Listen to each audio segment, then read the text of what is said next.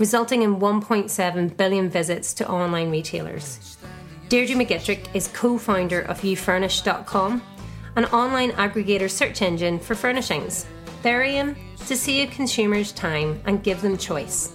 She discusses the impact of brand name and how the transition from corporate banking to startup world is a completely different kettle of fish.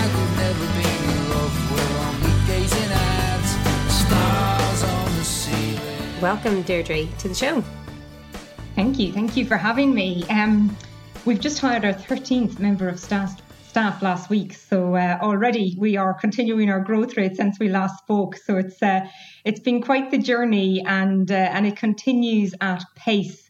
But uh, it's it's super exciting, and um, I'm really looking forward to you know growing Ufurnish.com into the company that I know it can become and it looks like such an exciting uh, an exciting platform as somebody who's just bought my first house and been through all the pain i totally Ooh. got this product when i saw it. congratulations it. Thank you. Um, and I'm looking forward to talking to you about your 13th hour because it's quite a quite an interesting one. Um, but before we do that, um, we always like to get to know our guests and a bit about your background because no one has this hockey stick uh, career, it seems, uh, particularly entrepreneurs. So we always like to learn about your background and sort of how um, how you ended up doing what you're doing today. Um, so, if you don't mind, let's let's take you back to the beginning. And you were born in uh, in Ballymote, uh, which is um, a, a, small town in Ireland. Um, tell us a bit about your childhood. Uh, did you have entrepreneurial influences growing up, or was it much more of a traditional um, uh, upbringing? Tell us a bit about um, how you progressed through your childhood. It's it's funny. I wouldn't say I had an entrepreneurial upbringing, but actually, my dad had his own business. So he had a drapery shop in a small enough town, Ballymote, as you mentioned. My friends like to call it Bally Ballyremote. Um, so it's obviously not a, a bustling hub uh, by any manner of means. But he also had an insurance brokerage and um, an auctioneering business as well. And it, it, might sound a bit like an empire, but it's actually just you know you do multiple things in a small town to make sure that that you're able to cover your bills and things like that. But I spent a lot of time with him. So whilst I say I don't feel like I had an entrepreneur upbringing, I probably did without sort of realizing it. So, you know, our shop um, was attached to our house. So when my mum was at work during the day, you know, I was running out to him to ask him questions and there'd be somebody in the shop. So you'd have to hmm. diligently mm. stand until the customer was dealt with. But I suppose you're listening to the conversations, not listening, but listening to see when they were over. So you get your 10p to go buy some penny sweets. And you just probably absorb um, I think a lot of information, a lot of body language reading, mm. uh, hmm. what's been said, what's been meant afterwards, all of that sort of thing. So I think it's interesting because I think you pick up a lot as a kid, you just absorb everything that you see. And I think that's sort of the introduction into business that I sort of had. And, and I've always loved business really since since since growing up at all. Um, and I ended up going to university and studying law and accounting. And from there, I um, got a job over in London in investment bank. And wow. I just loved it because you were spending, let's say, for example, you were doing a, a bond for a company, you were spending two or three months with that company before you even went to market, doing all of mm-hmm. the due diligence, finding out how the company operates. And it's with maybe their CFO, maybe their CEO, and all of their team, understanding the business, the financials, the metrics but actually the softer bits, you know, where's the customer concentration or where's the risk? What are investors not going to like about this business? Where will they think that there's there's risk in, in terms of getting repaid their money at the end of the bond? So mm-hmm. it, it was super interesting and I always sort of thought I would jump across into one of those companies and start working my way up to the top of one of those.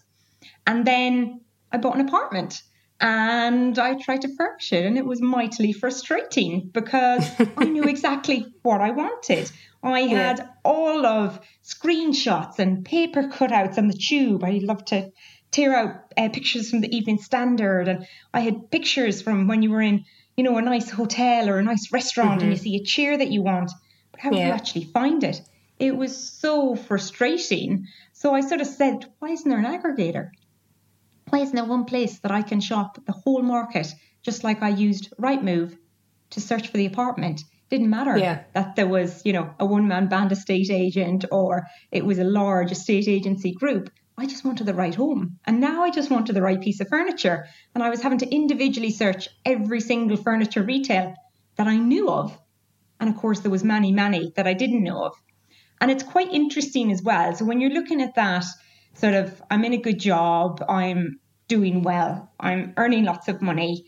Yeah, This is because you'd worked for some pretty senior roles at this point. You'd worked for J.P. Morgan, BNP Paribas, HSBC. You know, you were you were. De- this was your hockey stick moment. This was your career. Was looks like on paper anyway that it was skyrocketing.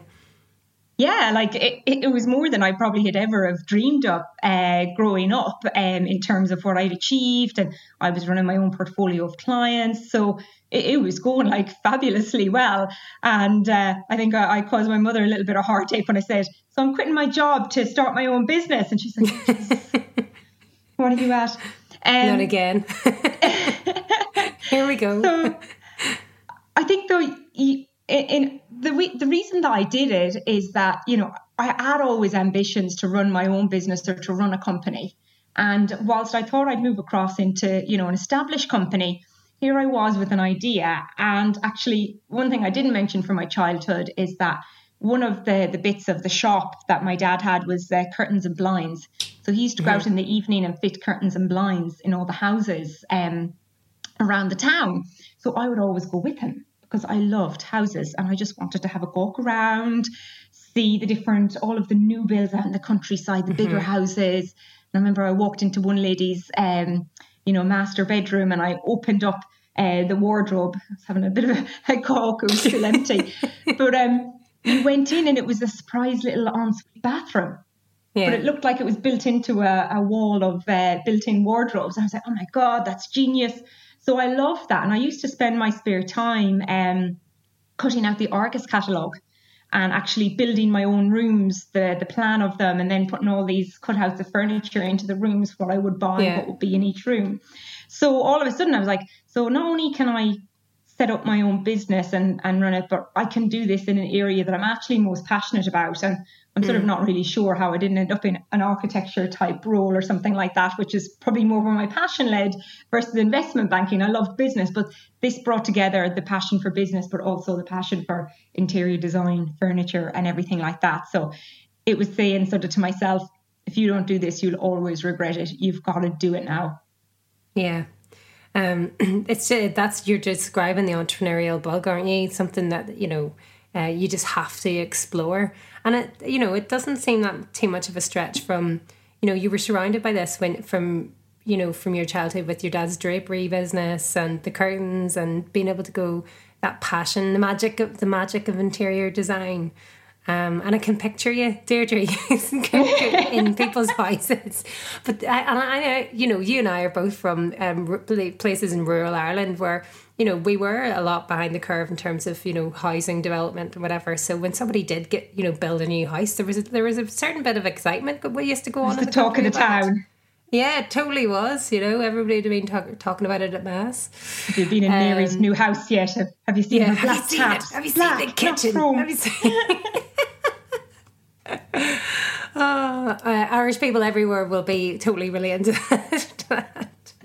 Yeah. Um, so you went from um, the pain of building your own flat to the idea that you had, um, but you got married along the way because there, there's a husband in the mix here, but he's not Irish. How did Ray come into the picture, and and how involved was he in the first pain of the first apartment?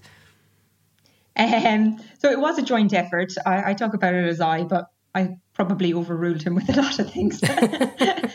but he was still there for the pain and the suffering, and uh, he endured all my complaining, and uh, he drove me around uh, diligently to any shops that I wanted to go and view a product in. So um, he, he did feel the frustration, and you know it was really I came home to Ray in the evening times, and I'd say, why isn't there an aggregator? Why isn't there that one place we can shop? across the whole market. I just want to see everything so that I have an informed uh, decision to be made. And that's when I sort of said to him, we should set up an aggregator. Mm-hmm. And then we started talking about it more. We started researching it. He started researching it. And he had actually worked in a startup um, called Lead Forensics. And he had been employee number five there. They'd grown over five years to like a mammoth company of, um, I think, 500 people across um, Europe. And they'd also gone into the US. Uh, he was in charge of the partnership division. He had built that from scratch and it was bringing in a third of that company's revenue. So he had the experience in terms of actually how do you build a company? How do you get it off the ground? And I had the experience of, okay, I can raise the money for us. I know what the product should look like, but I didn't know how to start a company. So mm-hmm. we sort of looked at our skill sets and said, we should come together between the two of us, we'll be able to do that. So from the get go, it was sort of a, a, joint project of both of ours. And, mm. um, you know, he left his job first. We sort of tiered that as well so that we kept an income coming in. Um, and I continued to work while he sort of got it up and running. And then I left uh, my job, and um, that was in April 2019. Um, and, and it's been going really from strength to strength ever since then. But yes, we got married uh, to your question on the 29th of June this year. Um, so Ray is actually Australian. Uh, he's not Irish and uh, he's not from, from the UK. So we had quite a tough decision because the 29th was our original wedding date. Um, it was the beginning of phase three in Ireland. So I don't know if you remember, but they had all different phases of release. Mm. Um, so we flew over. We said, look, we'll go ahead with the wedding. We don't know when it'll happen. Otherwise, there's no sign of people being able to travel from the other side of the world comfortably. So let's just go ahead. We'll get married. That's what we wanted to do. And we said, look, we can have a party another time once all our family and friends can get back together. So yeah. um, we went back. We self isolated for two weeks um, then we went back down to Sligo. And uh, the last week of self isolating, the government actually came out and said you can have up to 50 people at a wedding. So all of a sudden, we went from just myself and Ray and two witnesses to, oh my gosh, my brothers can come, my sister in laws can come, um, and and my aunts and uncles came. So we still pre- kept it pretty small. We had uh, we had 14 guests in the end. Um, I mm-hmm. think a lot of people are still quite um, apprehensive, and you couldn't travel very far either. Um, so there was yeah. that travel restriction. So we, we mm. managed just to have immediate family there on my side, and unfortunately, none of Ray's family could travel from Australia. But we yeah. had the the parish Facebook uh, were able to host the ceremony live on their Facebook yeah. page, mm-hmm. and we mm-hmm. also had a, a Zoom meeting for uh, our friends and family that weren't on Facebook. So they all joined the wedding um, remotely, and uh, it was sort of weird because you're up on the altar and you've got a handful of people behind you, and you can see the sort of the laptop over there to the side, yeah. and you've just no idea who's on it. And you know, we've got so many messages afterwards, like, "Oh, I saw so much more than I would at an ordinary wedding. I had the best seat in the house." Um, so it, it was it was a strange experience in that way, but uh, we we had yeah. a lovely day all the same, and we're and we're glad we went ahead with it. Yeah, something that you'll uh, be able to look back on in, in many years to come. Um, yeah, well, I think the fact that we actually had originally planned a Monday wedding, Monday the 29th of June, meant that we were actually the first wedding in Ireland with guests post lockdown. Oh, wow. Wow. Yeah, so one for the Definitely. history books. One for the mm-hmm. history books, yeah. Do you remember that crazy time in our lives where no one could go to ends? Um, yeah. So, yeah, so the, the idea um, and this will be my poor pun into cool dia, um, which was the original Indeed. test idea. Did you like that? Um, you start. You actually launched a test uh, website when you were trying to t- test this um, hypothesis that you and Ray had. Um, tell us about that launch period, what the original uh, brand was, and and what it looked like at the time. Yes, yes. Um, so the, the original name of the business uh, was Cool Dia. And that is a pun on my cool idea that nobody gets that connection. So that was a fail. Not only, Patricia, does nobody get that connection, but if I got on another call where somebody was like, and um, how do I uh, pronounce uh, uh, pronounce it? Is it like Calde, uh, Kuldi? you're like, oh gosh, this will not work. So basically, nobody could spell or say the name, um, and phonetically, you know, you just wouldn't know whether it was C O O L. Um, yeah. So we realised that wouldn't work. But what the test website did was, you know, we were really like, right, we have this idea we've tested it on people. We've run focus groups. They said that you know this is something that they would use, but what people say and what people do can often be two different things. So we realised right. we were going to need to test it um, in real life, and and that's a two sided test really because we're uh, it's a quasi marketplace in one way. So can we get retailers to sign up to the platform and the proposition? And can we get retailers to come on to the website to search and to click through onto sales? So maybe that's an important one is that uh, we don't actually sell furniture on our site. We are a search engine. So people come on to ufurnish.com to search the entire mm-hmm. market. Once they find the product that they want, they click out to the furniture retailer who they purchase from directly. So it's a bit okay. like Skyscanner, and when you click out, yeah. you see your BA flight, and you click out and you purchase from BA. So yeah. we needed to check whether customers would actually come on, use the platform, click out and convert to purchase, and then we get paid a commission uh, from mm-hmm. generating those sales to the furniture retailer. So you know, was it commercially viable? Um, and and the test was was was a great success. We signed loads of retailers. They were really loving the concept. And um, also, lots of consumers came on and converted through to purchase. So we were like, okay, that's wonderful. We have a commercially viable uh, business. So how do we scale it? And I suppose that's where earlier you mentioned the round, we raised 1.8 million, but we realized we'd have to go out and raise some money to build, um, you know, scalable tech that would be able to deliver this proposition on mass. Mm-hmm. And unfortunately, our pockets were not deep enough. So we realized we'd need to get outside investment.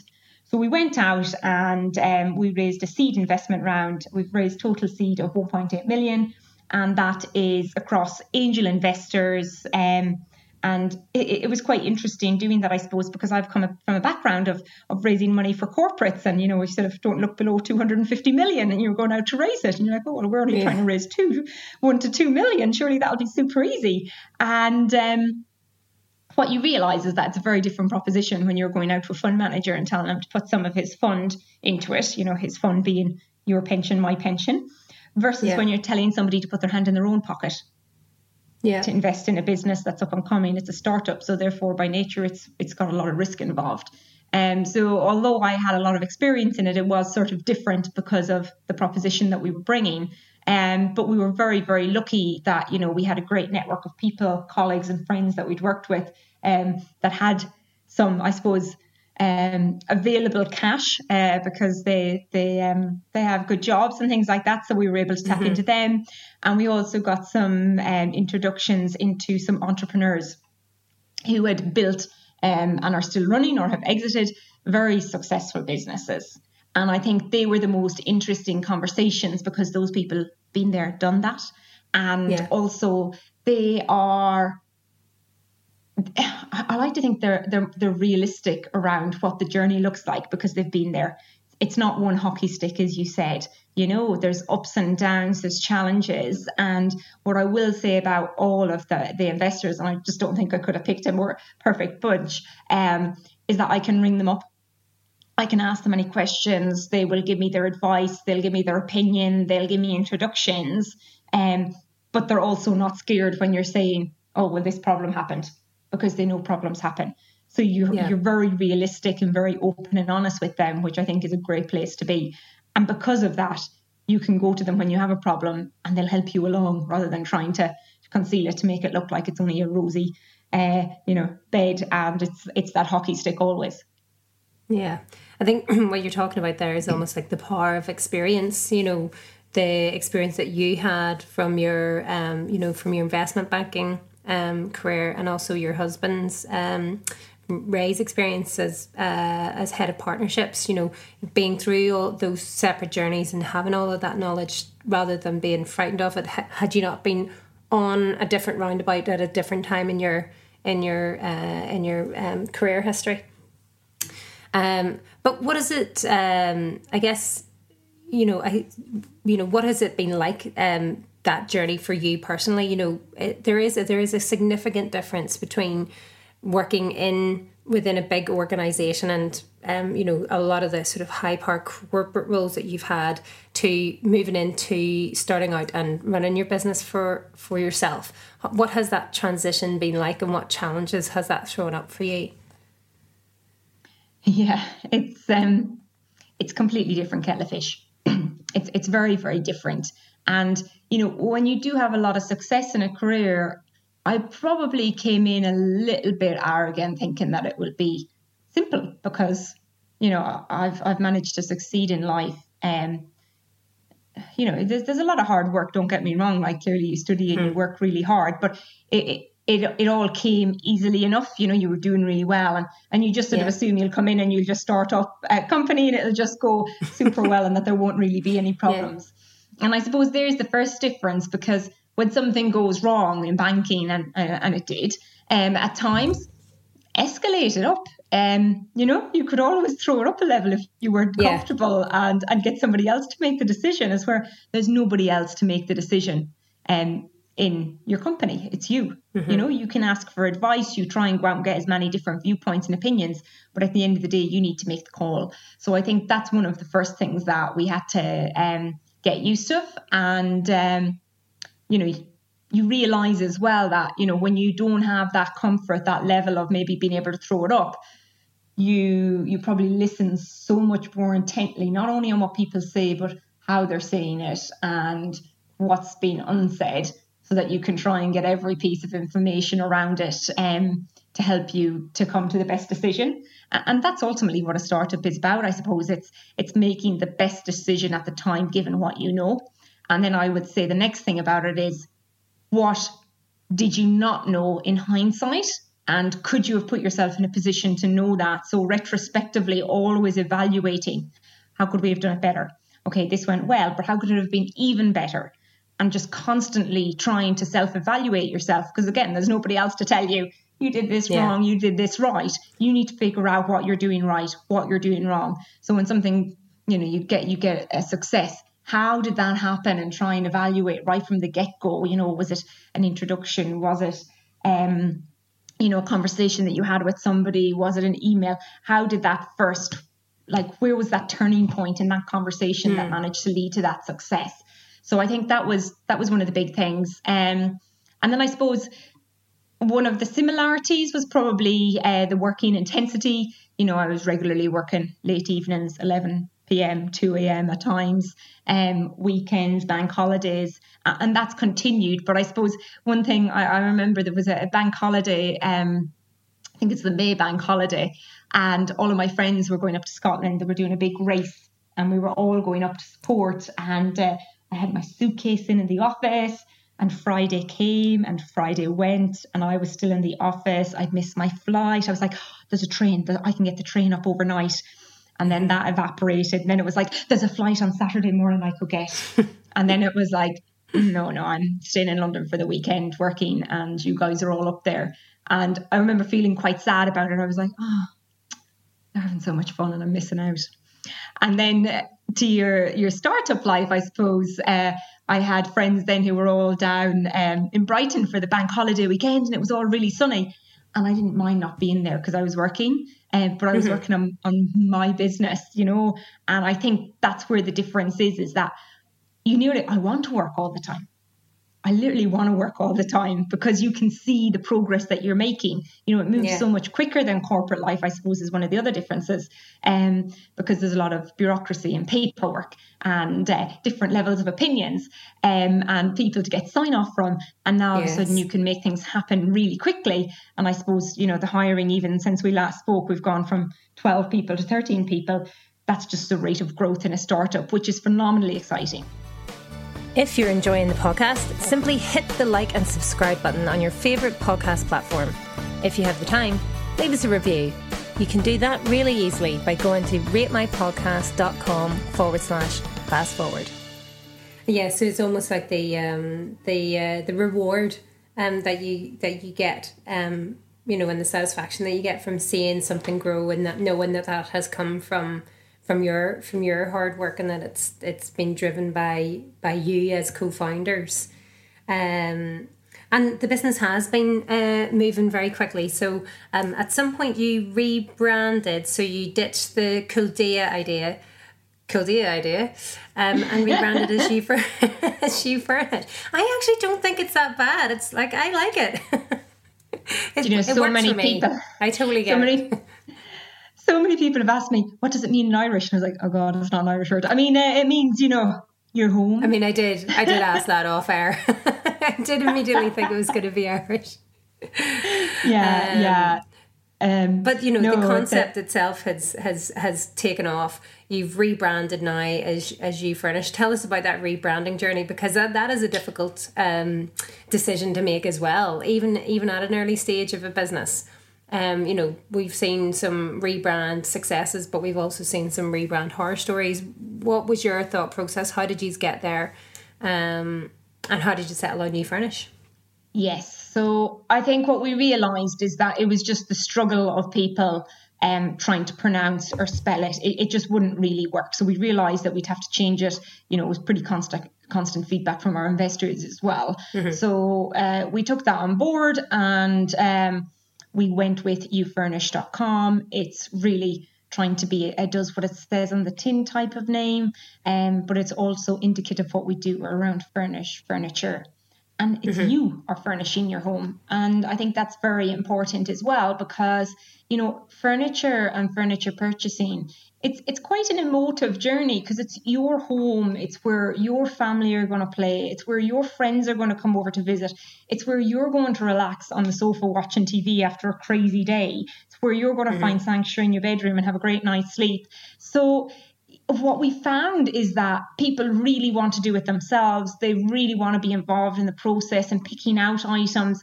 You know, oh, we bought this one lamp when we were away up in, um, you know, the the Lake District for a weekend, and you know, items in the home can have a lot of connotations for people. So it's all about them doing it themselves, and and we wanted to reflect that in the name, and it's about therefore you furnishing uh, your home and um really, once we decided that, you know, I, what I would say is in hindsight, I, I wish we'd done more due diligence around the Culdea name at the very beginning. Um, I think the problems that came to the fore around, you know, spelling, pronunciation, all of that would have would have come out because it is painful to change a name. It is painful to, to rebrand. It doesn't really matter what level of, of business you're at. Obviously, I think the later you do it, the more painful that it is. Um, but you know you, are starting from scratch in one way so I, I would tell people to, to do um, some research in relation to their name and the proposition. And you know a lot of people will say yes that's great it's great it's great. But try and find the people that have an issue with it and understand yeah. what is their issue. Because the people that have um, disagreements with you are probably the best people that you can be speaking to.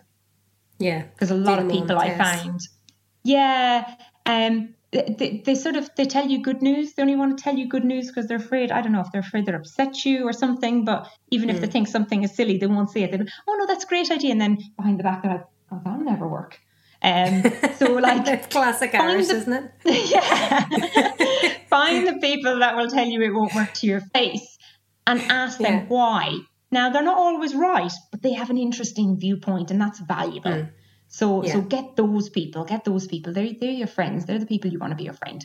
So um yes, we we've rebranded and um, the ufurnish.com launched in July 2020 and uh, we've had really good feedback around the brand, the coloring, the the iconography, um everything. So so we're delighted with how that's landed and we think it's just so much stronger of a proposition and I suppose post raising uh, money as well. Now we're going mm. to be looking to take the, the brand to the masses. So I think having a good name and um, and a good brand will be so much yeah. more easier to achieve that with. Yeah. And it seems to be working well for you because you do have, you know, in terms of taking the brand to the masses, you're bringing the, the mass retailers with you. I mean, um, from what I can see, you guys have John Lewis signed up, you've got French Connection signed up, uh, Dunelm. Um, you know those partnerships are are really significant and will bring consumers to your platform because they know that they can get that cohesive comparative um, aggregator like you were talking about you know you're achieving your mission. But you know it's not easy to get those types of brands on board. Um, can you talk to us a little bit about how you guys um, have managed to do that in terms of the process that you went through to to bring those retailers into the fold Yes, so we've signed over 120 to date.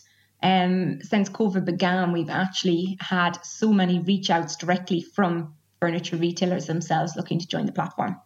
And mm-hmm. that's interesting because we thought we'd have to go out and uh, and talk to them all to try and bring them on board, but they're actually reaching out to us. So um, Ray's background, as I mentioned, is partnership. So he took the lead in terms of speaking with furniture retailers and and getting them on board.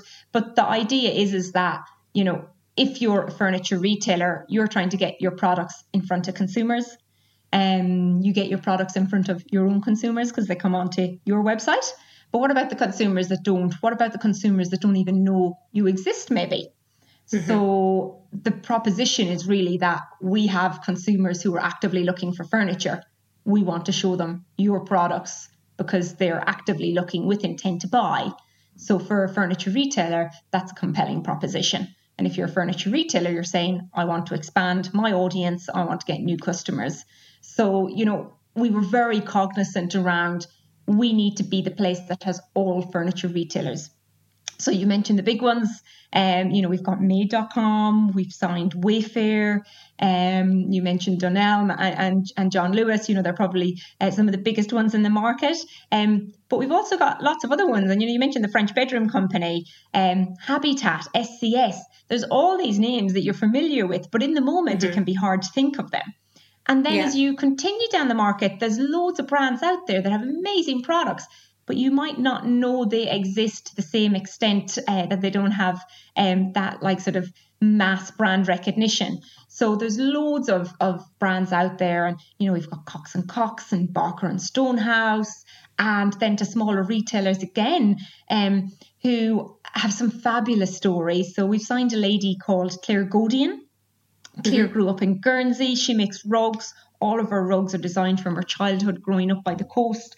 I can just see the sea, the skies, you know, with the sunsets, uh, the seaweed. Everything of her rugs just screams, you know, nature and it, it, it's beautiful. And she has rugs yeah. that are made 100% from recycled bottles, plastic bottles. So it's stories like that and brands like that. You know, I talked earlier about the connection and, you know, maybe you grew up in Guernsey or maybe you went on holidays there and you'd love to have something that, you know, when you have it, you know that you're supporting a local business. Um, mm-hmm. it's, it's brands like that as well, that it's lovely to be able to tell their stories alongside the big guys. And I think, you know, it's, it's like um, shopping for clothing. You know, how many people do you know that have that shop at one brand only? Nobody. Everybody shops mm-hmm. across the market. They buy different pieces from different people. And furniture is the exact same. And I think that's what I like is that, you know, you're creating this platform to bring choice to consumers, but there's room for everybody on there because nobody only shops from one brand. No, completely. Like when you're just you're talking about um, sort of how you're bringing that to life in a story, and I'm thinking about the stripy curtains in my um, in my living room, and I, uh, in my head, I wanted stripy curtains for my living room, and I spent months looking for them. Lots of different. I wouldn't have cared where I bought them from. Um, the thought that I could have just gone onto your website uh, had I been buying them this year, then that would have solved a major problem for me. Um, but yeah, do you think you know from what you're saying, Deirdre? Um, are you? I mean, is Ufurnish leveling the playing field for smaller, bespoke uh, retail uh, furniture retailers? Do you think? Yeah, I, like to think it is. Um, you know, it creates equal opportunity. Um, so if you're a consumer, as you said yourself, you're looking for the stripy curtains. You don't care where they're from, just as you don't care, you know, in an estate agent if you're using Rightmove. You don't care yeah. who's selling it. You don't go out to buy the cheapest three bed semi detached house. You go to buy the right one. And that's the same with furniture. And people will search a lot because it's a high ticket purchase and it's going to be in your home for a while. So can't just replace it. And I think even more so given sustainability and um, having, you know, that sort of good corporate citizen, you know, mm-hmm. you want to buy something that will last a long time and that you can continually sort of update in, in other ways by maybe, you know, getting a different set of cushions rather than replacing the sofa. So I think it does, it, like, it really brings everybody together so that the consumer can make their choice based on what's right for them. And what's right for them is obviously um, you know a real triumph in terms of the the furniture retailer and them being able to choose you know their product from whoever offers it. Um, you touched um, briefly on COVID there and one of the positive impacts that it's had on on the partnership side with the retailers, which is um, really exciting to hear. But it's not the only positive effect that um, COVID has had on Ufurnish. Can you tell us a bit more about the overarching um, impact that, that that's had on the on the revenue side? Yes, of course. So I, have mentioned it from the furniture retailer perspective, but of course we also have um, the consumers who are looking for furniture, and I suppose people that have been spending a lot of time in their homes. And um, people that have been spending a lot of times in their home have been looking for new furniture. All of those projects that maybe you put off that you had intended one day to get around to, people are slowly getting around to them now. Um, so we found a lot of people were actually looking for their home, and I think that's reflected in um, furniture sales throughout COVID. So um, at the very beginning as well, you know, we great spells of weather. So outdoor furniture, I think everybody was nearly sold out of all of their furniture. There was such high demand. yeah. um, and I suppose as you look at, you know, the home office obviously as well was very popular with desks and chairs mm-hmm. and things like that. And as people have looked at COVID and how it's continued and the continued uncertainty around it, you're sort of looking at your home in a very different light now.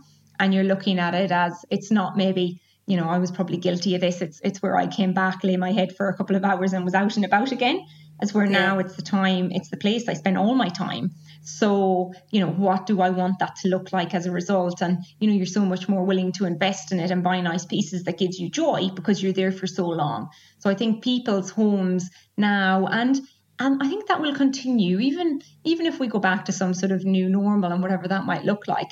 I still think there'll always be that little urge in you to be like, oh well, we might have to go back to our homes. So I want my home to be that real sanctuary from the world and the craziness, and I'm willing to invest in in items because of that.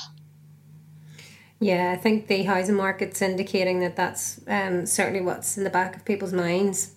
I think we've just gone through lockdown realizing that we all our houses are all too small and that we need more yeah. space and hence the housing market plus obviously the stamp duty holiday has helped it along but I think everybody's um, you know trying to prepare for a potential second lockdown which unfortunately won't come with the luxury of lovely sunny weather um, when it comes because it'll be uh, in during the winter time for us all but so as you said that you know the inside of your home needs to give you um, to give you joy um, so let's let's go back to focusing on the um, so the next stages for Ufurnish that now. So you've had you have had you know an incredible um, sort of twenty twenty in a lot of ways for the business.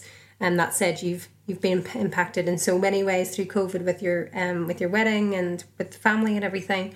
Um, but you've you've constantly looked ahead, and I've read um, an article that you did recently, Deirdre, where you talked about um, one of the hardest things for the business um, to grow was to find the correct hires, to find the right people that fitted the culture and the skill sets that you were looking for. Um, but you uh, you've mentioned a few times that you've had your 13th um, employee join the business and they've joined the senior leadership team. Um, and I'd love to know um, the story behind um, Toni Wood and how you found her um, and how she decided to join the team because she's done something quite similar to you, as, as in come out of the big corporate world and to come into a startup. So tell us a bit about that. Yes, yes. Uh, so Toni Wood was the ex uh, chief marketing and commercial officer for DFS, and she was also on on their board. So she has a wealth of corporate experience, and um, she's worked with you know big consumer brands like uh, Procter and Gamble for, for years, where she worked with the Gillette brand that everybody's probably familiar with. Um, she's also worked with Costa Coffee, and then most recently um, with DFS, which of course is in the furniture um, sector. So um, it, it's quite funny with Toni. Actually, we were introduced by uh, somebody who said you should have a conversation with this lady. She's really interesting. So it was just a chat. And mm. uh, we started chatting, and she loved the concept. She could see the pain point from the consumer's perspective, having worked um, in the furniture sector, and she could also see the challenges that the furniture retailers were facing. Um, so we sort of went away from the chat and said, "Oh, that was an amazing chat. Like she's super interesting and super experienced." And we're like, "Do you think would she like maybe like you know ever like consider a small company like us?" Yeah? so we were like, well, we'll arrange another call and we'll just sort of ask her. And um, she was actually she came back and she, straight away we were like, oh, so we were interested to know, would you be interested in joining a company like ours? And um, she she was like, well, actually, yes. And I was like, wow, oh, wow, okay, cool, amazing, yeah, this is this is great. and um, yeah, so I, I like it wasn't necessarily we were out looking for a CMO. In fact, we weren't. Um, and I think what we realised is the the the passion and uh, the, the the vision that we had was very aligned with what she saw in the market and what her experience was. Mm-hmm. And I think from there, when we, you know, we had such a good chat the first time and we were just, you know, sharing our corporate experience and what we'd done and what we were doing. And um, it really resonated with with Toni and her career. And I suppose the next big challenge that she was looking for as well. Um, you know, there's a certain time that, you know, do you go into another corporate role or, or do you sort of push push the boundaries and, and push yourself and really challenge yourself as well in, in a space that's maybe less mm. comfortable. And uh, the, the, stars just sort of aligned um, with Toni. So we're, we're delighted that she has come uh, on the ufurnish.com journey and you know already she's had a, a, serious impact and we're really excited about what we can do into the future it's really exciting hire i think you know we talk to a lot of um, businesses that are scaling and quite often one of the things that they sometimes fail to do is to identify those skill skills gaps to get them to the next level or the fear of you know the affordability is when you bring those big heavy hitters into your senior leadership team you know they often come with a challenge around how do you um you know how do you resource that? Um you know and it, it can you know it's sometimes where where scaling businesses can can fall down a little bit. So it's really exciting that you guys um for whatever reason serendipity have have come across toni that you've definitely grabbed onto her and brought her into the team It'd be great to see how that um, how that unfolds. Um, so what what is the future for Ufurnish? What's next for you guys?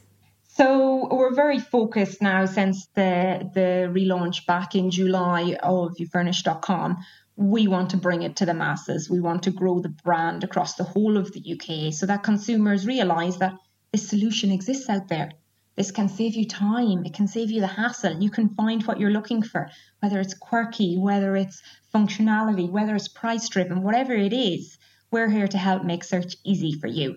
So it's all about getting the message out is uh, the next challenge and getting it out across, you know, the whole of the UK.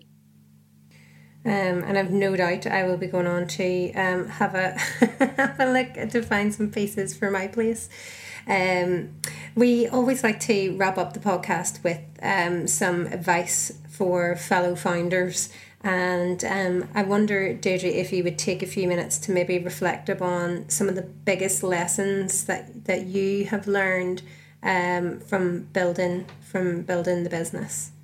Yes, I think I'd have three. Two of them I've already mentioned. So the first is around um, the name for me, so your brand and testing that out. Um, the second that I mentioned as well is making sure that you're talking with a lot of diverse people, but that you're getting the people that disagree with you because you learn so much more from those than, than the yes people.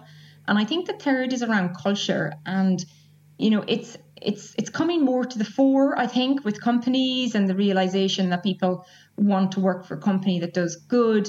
But it's challenging to get those people that are a fit and I think what I've realized is that it's super, super important and probably even more so at the moment. So, you know, I haven't met some of the people that have worked in the business. I had a three month review with the lady and I was like, oh, it's weird that we still haven't met. And I was like, oh my God, you're right. We still haven't met. This is so weird.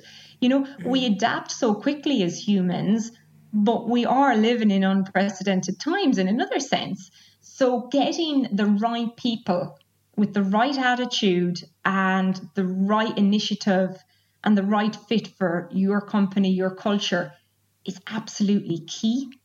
And I think that's going to be a real challenge going forward because how do you evaluate that fit when you're meeting somebody on a Zoom call for two or three hours before giving them an offer um, for the job? So I would just say really try and and know what your culture is about. Um, actually, when we were starting the business, the first thing we did was write out our values.